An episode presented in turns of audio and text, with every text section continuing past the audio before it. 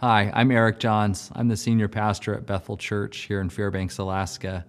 And I wanted just to greet you personally and let you know that we're thrilled that you have found this video in hopes that it would be an encouragement to your spiritual journey. There may be lots of reasons why you're watching the video. Perhaps you're relocating, perhaps you're homesick or traveling or on the road. One thing that's really important to us is that this would be a supplement and not a replacement for coming to uh, a church uh, fellowship. Uh, God has been really gracious to not only save us from our sin, but to save us into the body of Christ. And church is a place where we come to fellowship with one another, to walk out our spiritual life together under the care and instruction of our pastors and elders. So I'm glad you found this content, and I hope to see you in church real soon. God bless. If you want to open your Bibles to Romans 5, that's our text this morning. I don't know how long it's been since the last time you applied for a job. Um, maybe it's recent, maybe it was long ago, maybe you hope to never have another job again. Um, but whenever we apply for a new job, uh, we are definitely interested in a series of questions, such as, well, what's the job description, right? Uh, what are the measurable results that you might be looking for from me? Who do I report to? How do I, or how, what do I get paid? Or how does one get a raise? What opportunities for advancement might there be? And of course, what are the benefits? What are the benefits of this job? Are there, uh, is there retirement? Is there health insurance, vision, optical, whatever? Uh, my son Aiden is uh, finishing his uh, senior year, amazingly, at Biola, and has signed a contract with um, an accounting firm in Seattle called Deloitte. And he shared with me the benefit package that he got, and it was annoying because it was about four pages long, job number one out of school. And I was like, good grief. One of the benefits, amazingly, in this job is um, they give you a yearly $1,000 mental health bonus to spend how you want. So if you want $1,000 worth of coffee, go ahead. If you want to buy a Nintendo, go ahead. Like, doesn't matter. Just here you go. I thought, that's crazy. You knucklehead. I can't believe first job you got that. But that's not the, that's not the craziest benefit I've seen. Uh, we live in Alaska after all. And uh, about uh, six months ago, I saw a company in town, it was a plumbing company that was hiring, and they listed the benefits. And one of the benefits in the list was $600 annually towards ammunition or firearms. I thought, wow, okay, all right, that's Alaska. So, uh, so yeah, if you're on the business board here, maybe th- consider throwing that into our uh, benefits or fly rod, whatever we can, you know. No, um, I think, and actually, what we find here in the next 12 verses that we're looking at are it's almost like Paul is saying, here are the benefits of what it is to be a Christian, to be justified by faith. Here are the benefits, both present and future. And I think this is important for us and helpful for us to just see it sort of explicitly laid out. Of course, this isn't exhaustive, but it's, there's a lot listed here. Uh, there are things in our life that are so familiar, so common, that we can almost take them for granted, right? Um, things like our home. We have a home to live in. It's great. We just kind of expect it. Or our church building. We've been here 50 years, and we're thrilled to have this place. Uh, or easy access to food. We just go to Fred's or any Thai food place in town we want to. And aren't we blessed with Thai food, right? the friends that we have in our life, the space that we have here in Alaska. Nice to travel outside every now and then, but I don't know about you. When you go outside and you run into all the people everywhere, I'm like, get me home where I have some elbow room. I'm getting claustrophobic. Or the number of roundabouts we get to drive around here, right? Thank you, DOT. Nice. So there are plenty of things I think that we can just sort of take for granted because they've become so familiar and just common in our life, like oxygen to breathe, like gravity that holds us down, like the sun that rises again. We just start taking them for granted. And one of those things is, is what we experience in our salvation as well. As a Christian, if you've been a Christian for a long time, you might just think, yeah, I'm saved, but I'm just so familiar, so accustomed to being saved that I almost forget how those benefits are visited, not just in the future, but upon my, my present life. And so Paul lays out for us seven benefits of being justified by faith. That's what we're going to look at together. So, Romans 5, verse 1.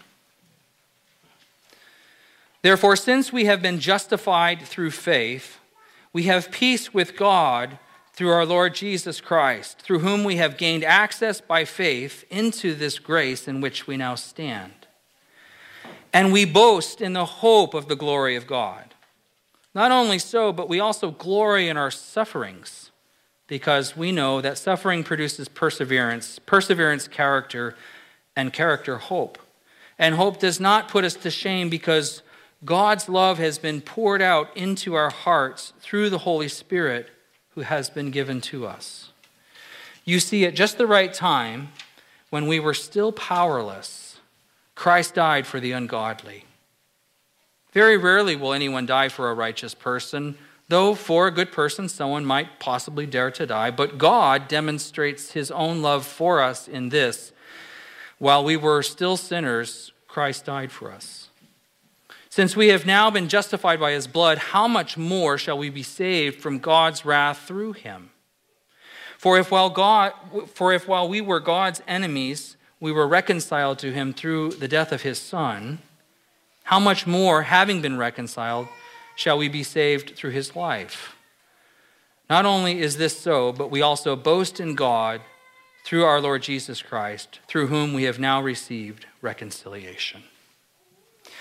And so, as we work through this, we're going to start just kind of one at a time here and work through these seven and build this benefits package together here. Because we have been justified by faith, for starters, we have peace with God.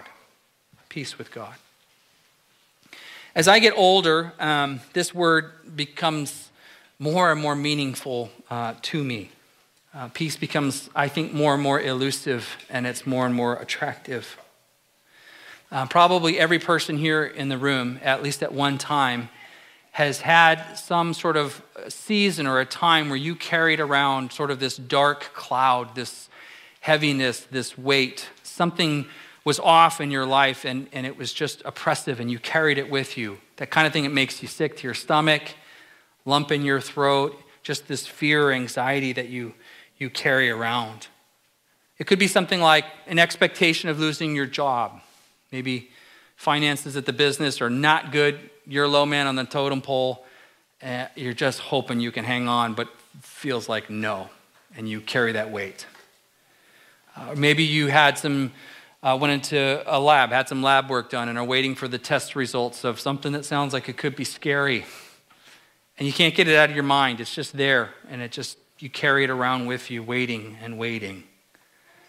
Or maybe you have a, a scary pregnancy and you're living with it right now, and you're literally carrying around what is a worry and a concern. Past pregnancies haven't gone so well, so you, you're hopeful about this one, but it's, it's weighty. I think we've all experienced this kind of sort of deep and, and prolonged anxiety, and it, it keeps you up. You worry and worry. You're not at peace.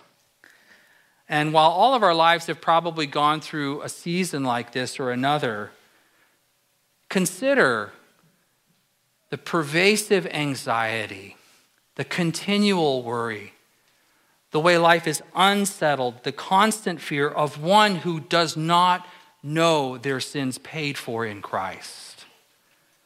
Consider that weight that is carried around with them. How unsettling for the person who knows that every day, every hour, every moment is a step closer towards the end of their life when they don't know what the end of their life will bring. What kind of fear and anxiety and discomfort does that bring? They're certain of death, but uncertain about eternity. And they live with this constant gnawing in their mind. They have no peace. In contrast to that, we who have been justified by faith in Christ's sacrifice have peace with God. We know that. And that completely changes the way that we live in this life. Those who know their sins and know that Christ paid for them and know that they have this by faith have peace with God. It changes everything. Uh, this might be sort of so ingrained in, in your expectation in your day to day life that you almost forget to remember it. But the implications of this peace, it, it has a wonderful application for us. It means that in this, this life, it's not that it's unimportant, but it's no longer all important, right? I have a life to come. Eternal life awaits me. I have an eternal home that is filled with the goodness of God. I don't have to scratch and claw for every advantage here on this earth for the short time that I have. And honestly, I, I, think that lack of peace with God is why much of the unbelieving world operates the way that it does. This is all the time they've got. So they've got to be competitive and hedonistic and to live in an easily offended way, right? That's a word for our cultural moment right now easily offended. But we are those who have peace with God through our Lord Jesus Christ, through whom we have gained access by faith into this grace that we now stand. That is a beautiful picture of the assurance and the confidence that we can have right now. We have been transitioned by God from enemies to friends, from sinners to saints, those who were under his wrath to those who are covered by Christ, from those who were thrashing about in an unsettled life now to those who are now into this grace that we now stand. We have peace with God, and that is our present experience. And I just want to bring that to your mind in case you have forgotten it or forgotten to remember it and encourage you to live into that. Secondly, we can boast in the glory to come. Right? And we boast in the hope of the glory of God. So, right now, presently, we get to see just glimpses of the glory of God, just glimpses of it. I, don't know about you, but this past week, just looking at the sunrises in the morning, I, I, is it always October, or has this week been a special week in your mind? I, I don't know the answer to that. But it has been stunning. And you can walk out in the morning and just go, I mean, I did. I even posted on social media. It's like, good morning to you, God. You know, thank you for this. This is beautiful. So we get these glimpses of the glory of God.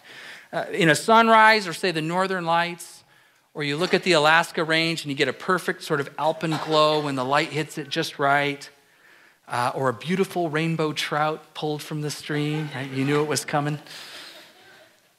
Frosted branches of a birch tree, belly laugh of a baby. Anything better than that? Loyalty of a friend, forgiveness from our spouse, or a really good meal at the end of a hard day, right? We get these glimpses of this glory, so to speak. And these, I think, are gifts from God, but they are just, they're just foretastes of a much greater glory that is to come. I will call them pockets of shalom, pockets of peace. And, you know, we have them for a moment, and then we move on into the warp and woof of our day, and then, oh, maybe another one later on. But when eternity comes, when the kingdom of God is fully realized, we will move from glory to glory, from goodness to goodness, from beauty to beauty, with no gaps in between. It will be everywhere. All things as they ought to be. Um, Isaiah 2 paints a picture of this, of this time, uh, and I, I want to read it to you uh, this morning Isaiah 2. Um, 2 through 5. And as I'm reading this, I want you to consider this picture in contrast to the violence that we are seeing in the Middle East right now. Hear the contrast. In the last days, the mountain of the Lord's temple will be established as the highest of the mountains. It will be exalted above the hills, and all nations will stream to it. Many peoples will come and say, Come, let us go up to the mountain of the Lord to the temple of the God of Jacob. He will teach us his ways so that we may walk in his paths. The law will go out from Zion, the word of the Lord from Jerusalem. He will judge between the nations and will settle disputes for many peoples. They will beat their, their swords into plowshares and their spears into pruning hooks. Nation will not take up sword against nation, nor will they train for war any more. Come, descendants of Jacob, let us walk in the light of the Lord. This is a beautiful picture that the prophet Isaiah gives to us. And Paul means for us to take comfort in sort of that future hope right now. That that is something even to boast in, to boast in the glory of God. And not, we're not boasting in ourselves, we're not boasting in our church, we're not boasting in our family or in our wealth, but to boast in the hope of the glory of God. And this is a sure hope because, as we saw last week, more than just being delivered over to death for our sins, he was raised to life for our justification. Listen to how A.W. Tozer describes sort of this peace and comfort uh, that we, we can have in the coming glory of God. Listen to this. How completely satisfying to turn from our limitations to a God who has none. Eternal years lie in his heart. For him, or for him, time does not pass, it remains. And those who are in Christ share with him all the riches of limitless time and endless years. God never hurries. There are no deadlines against which he must work. Only to know this is to quiet our spirits, to relax our nerves. For those out of Christ, time is a devouring beast.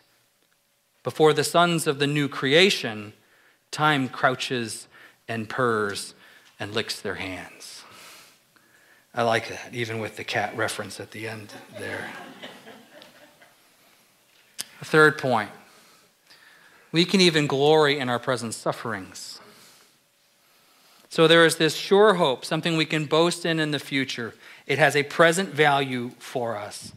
And that is deeply encouraging. It means that this life that we're living is not just, you know, in circling the drain until the Lord comes. It's not that we're just in, you know, uh, what is it, hell's waiting room or death's waiting room? Isn't that what they call Florida? Death's waiting room?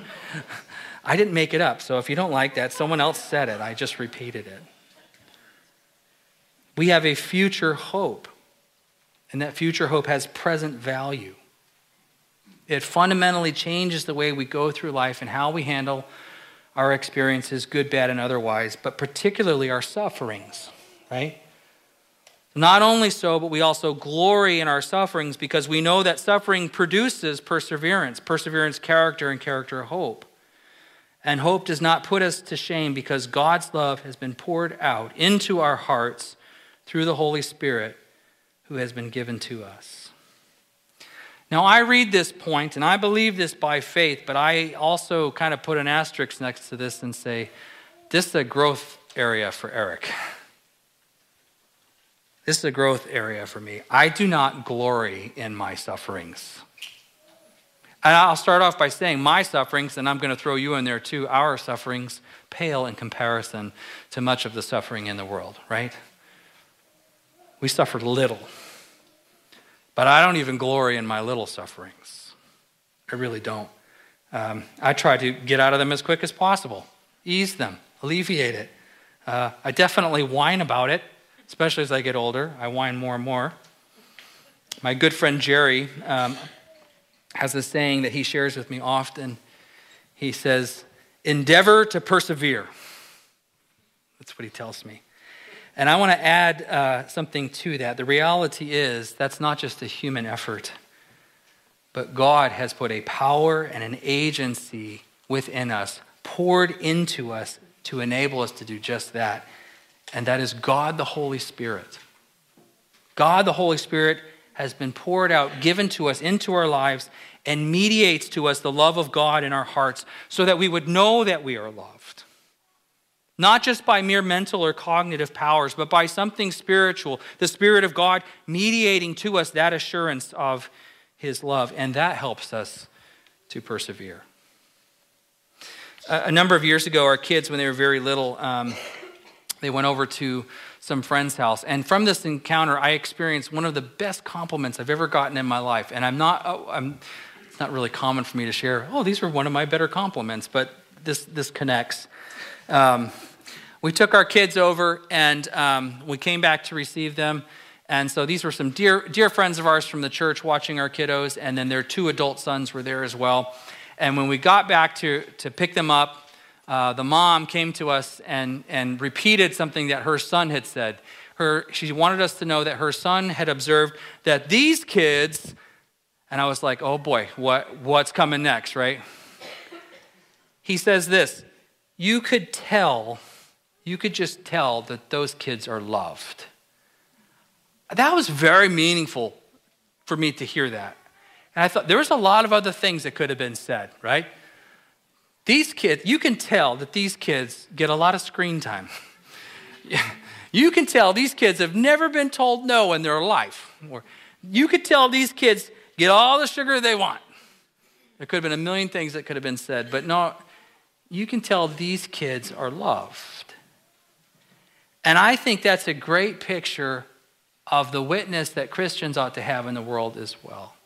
That people would encounter us and just say, You can tell that these kids are loved. There is an assurance, there is a peace, there is a calm, there is a sure hope, there is a demeanor and an affect of peace upon them because they know that they have been loved by God. They don't have to go through life with this fret and this worry, wringing their hands, constantly afraid. They're at peace with God. So the Holy Spirit of God mediates to our hearts the very love of God, and this assurance anchors us for the days to come and for the days right here and right now. And this hope is not just wishful thinking, it's not just lottery thinking, it's not just whimsical whatever, right? This hope is anchored in something, and that's the next point.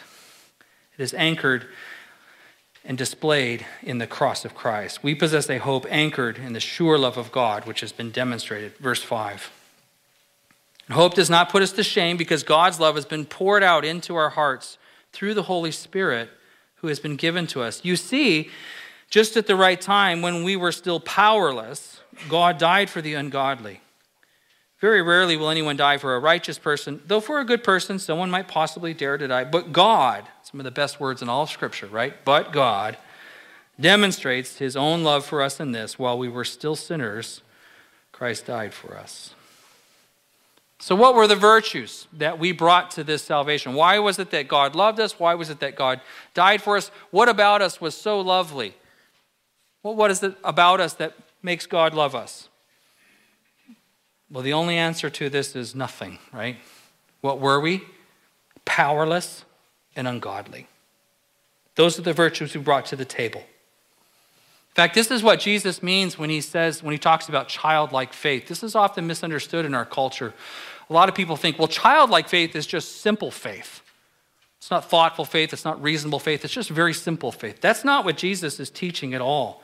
What he's teaching about childlike faith is vulnerability, dependency, absolute need. No merit can do nothing for themselves. Listen to how he teaches this in Matthew 18, uh, verse 2. He called a little child to him and placed the child among them, and he said, Truly I tell you, unless you change and become like little children, you will never enter the kingdom of God. Therefore, whoever takes the lowly position of this child is the greatest in the kingdom of heaven. In other words, there, if you were to come and say, if God were to say, Why should I let you into heaven? What do you got? What's so good about you? And you said any kind of virtue, wrong. Instead, we need to say, I got nothing. Powerless, ungodly, I need your help. So there are wrong answers to um, job interviews, right? You've probably heard sort of the classic one. When you're asked the question, where do you see yourself in five years? The wrong answer is, in your seat. I want your job, right? That's a, we all know that's a wrong answer. And um, that reminds me of an interview I did with a youth pastor candidate many, many years ago. Uh, one of the first questions that I got my, uh, raised, raised my eyes a little bit, I asked what his hobbies were, and he said, mixed martial arts. And I thought about it for a second. I'm like, okay, well, that, that's all right. I don't know this guy. Like, that could be okay. And then my mind is thinking about kids being thrown around in the youth room in the basement. this could be an issue. I don't know. Then the next question, which clinched it for me in the interview, I said, uh, describe your wife's personality. And he says, flirtatious. He's buried in a shallow grave, you know, just outside of town somewhere, right? Can you imagine? Like either one, she, she is, and then no, or two, she's not, and you said so, and that's also no. There's a no go right there. uh, made me think of a fun game to develop would be um, a question game like Would You Rather, but instead it would be wrong answers only. Wouldn't that be a fun sort of conversational game? There are wrong answers to questions. And if asked by God, Hey, I see that you're applying for salvation here. Okay, what are your qualifications? What do you got? And you were to say, Good person. I've, I've done more good than bad. Grandma took me to church. Wrong answer. You're getting in your own way here. The only answer to the only right answer to that question is powerless, ungodly. I got nothing. And God would say, We can work with that. We got you. So, in terms of our candidacy for justification, powerless, ungodly, like a child, needing total intervention from God. The passage that we're looking at this morning is, is one of those passages which keeps me from being, this could be sort of a controversial point here, but keeps me from being what we call a full five point Calvinist. So, yes, we're going to mention sort of the Calvinist discussion here. Uh, if you don't know what this is, if you turn your hand out over on the back, uh, I've given you just a picture of what are known as the doctrines of grace and the acronym TULIP. And I will start by saying we don't have an official teaching position here at the church on this.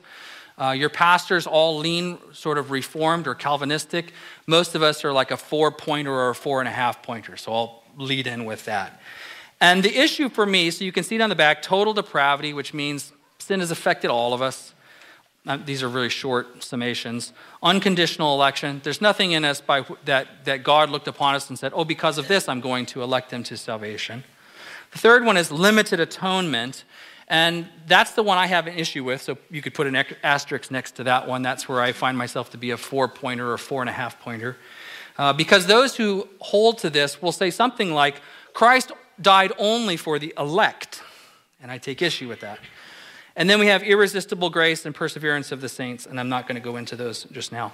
But the reason I have an issue with that third one, limited atonement, is because of a handful of passages of scripture maybe for starters john 3.16 for god so loved the world the world that he gave his one and only son that whoever whoever believes in him shall not perish and have eternal life so fairly simple there but even more of a clincher on this issue for me is 1 john 2 2 which says this My dear children, I write this to you so that you will not sin. But if anyone does sin, we have an advocate with the Father, Jesus Christ, the righteous one, he is the atoning sacrifice for our sins, and not only for our sins, but also for the sins of the whole world. So I look at that and I can't come to the conclusion that Christ died only for the elect or that God only loves the elect. To me, the sacrifice of Christ is sufficient for the whole world, but will only be applied to some. And that's why I find myself as a four pointer. The implications of that and the passage we're looking at today is this there is not a person on earth for whom Christ did not die. There is not a person on earth who is not in need of this sacrifice. There is not a person on earth who can't be saved by his sacrifice if they receive it by faith. And I want to be able to declare that loud and clear. And I think that's what this passage teaches as well. At just the right time, when we were still powerless, Christ died for the ungodly. And verse 8, but God demonstrates his own love for us in this while we were still sinners, Christ died for us. So, our fifth point here. We know that God has demonstrated his love for the ungodly. It's been demonstrated. It's not just been stated, it's not just been claimed, it's been shown. One of the most astounding things about the love of God is that it's not given because we are lovely, but simply because God Himself is love. So God loves people before they behave right, He loves them before they believe right, He loves them before they get right with Him through repentance and faith. God's love is first, it is full, it is perfect, it is unconditional, unchanging, and unalterable, and He has it for every one of us here right now. How do we know? Because he demonstrated his own love for us in this. While we were still sinners, Christ died for us. And our sixth point is this we know we are saved from his future wrath. Verse 9. Since we have now been justified by his blood, how much more shall we be saved from God's wrath through him? So we're reminded here that we're not just saved from the future wrath to come, but also how confident we can be in his salvation here and now, in our present standing.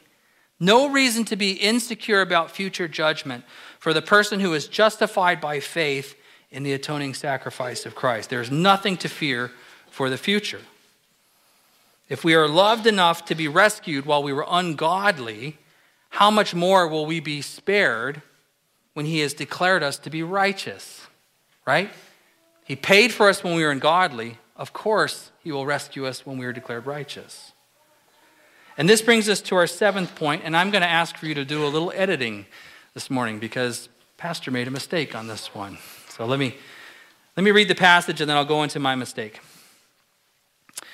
For if while we were God's enemies, we were reconciled to him through the death of his Son, how much more, having been reconciled, shall we be saved through his life? Not only is this so, but we also boast in God through our Lord Jesus Christ, through whom we have now received reconciliation. This last um, passage here I really battled it this week in my study and my preparation. I got to the end of the week and I thought, I just, I don't think I have this down yet. But I had to turn in my notes so they could be printed for you. So I want to edit my notes. I want you to cross out the words um, saved and beautiful. And instead of the word saved, I want you to write the word kept. And next to beautiful, I would have you write the word eternal. And let me kind of unpack this and, and how I got to this sort of dilemma and why I want to make the correction. Um, Dallas Willard has been a, a favorite author of mine. Um, he's written this book called Spirit of the Disciplines. I read this last millennium when I was a college student, and it was very impactful for me. And there's a chapter in here titled Salvation is a Life. And when he first, when I first kind of got this co- concept of salvation is not just this day to come down the line, but there is a salvation that we live in in the here and now. That was really eye opening for me and really wonderful. And Dallas Willard uses this passage, uh, verse 10, uh, how much more will we be saved through his life, to support that particular position. So here's how I have taught that position in the past that in discipleship to Jesus, God is giving us our lives back. He made us to be human. It's a good thing to be human. And Christ himself came as a human, and when he ascended into heaven, he didn't shed his humanity, but he stepped into its fullness. To be human is a good thing, but when we sin, we live as distorted humans.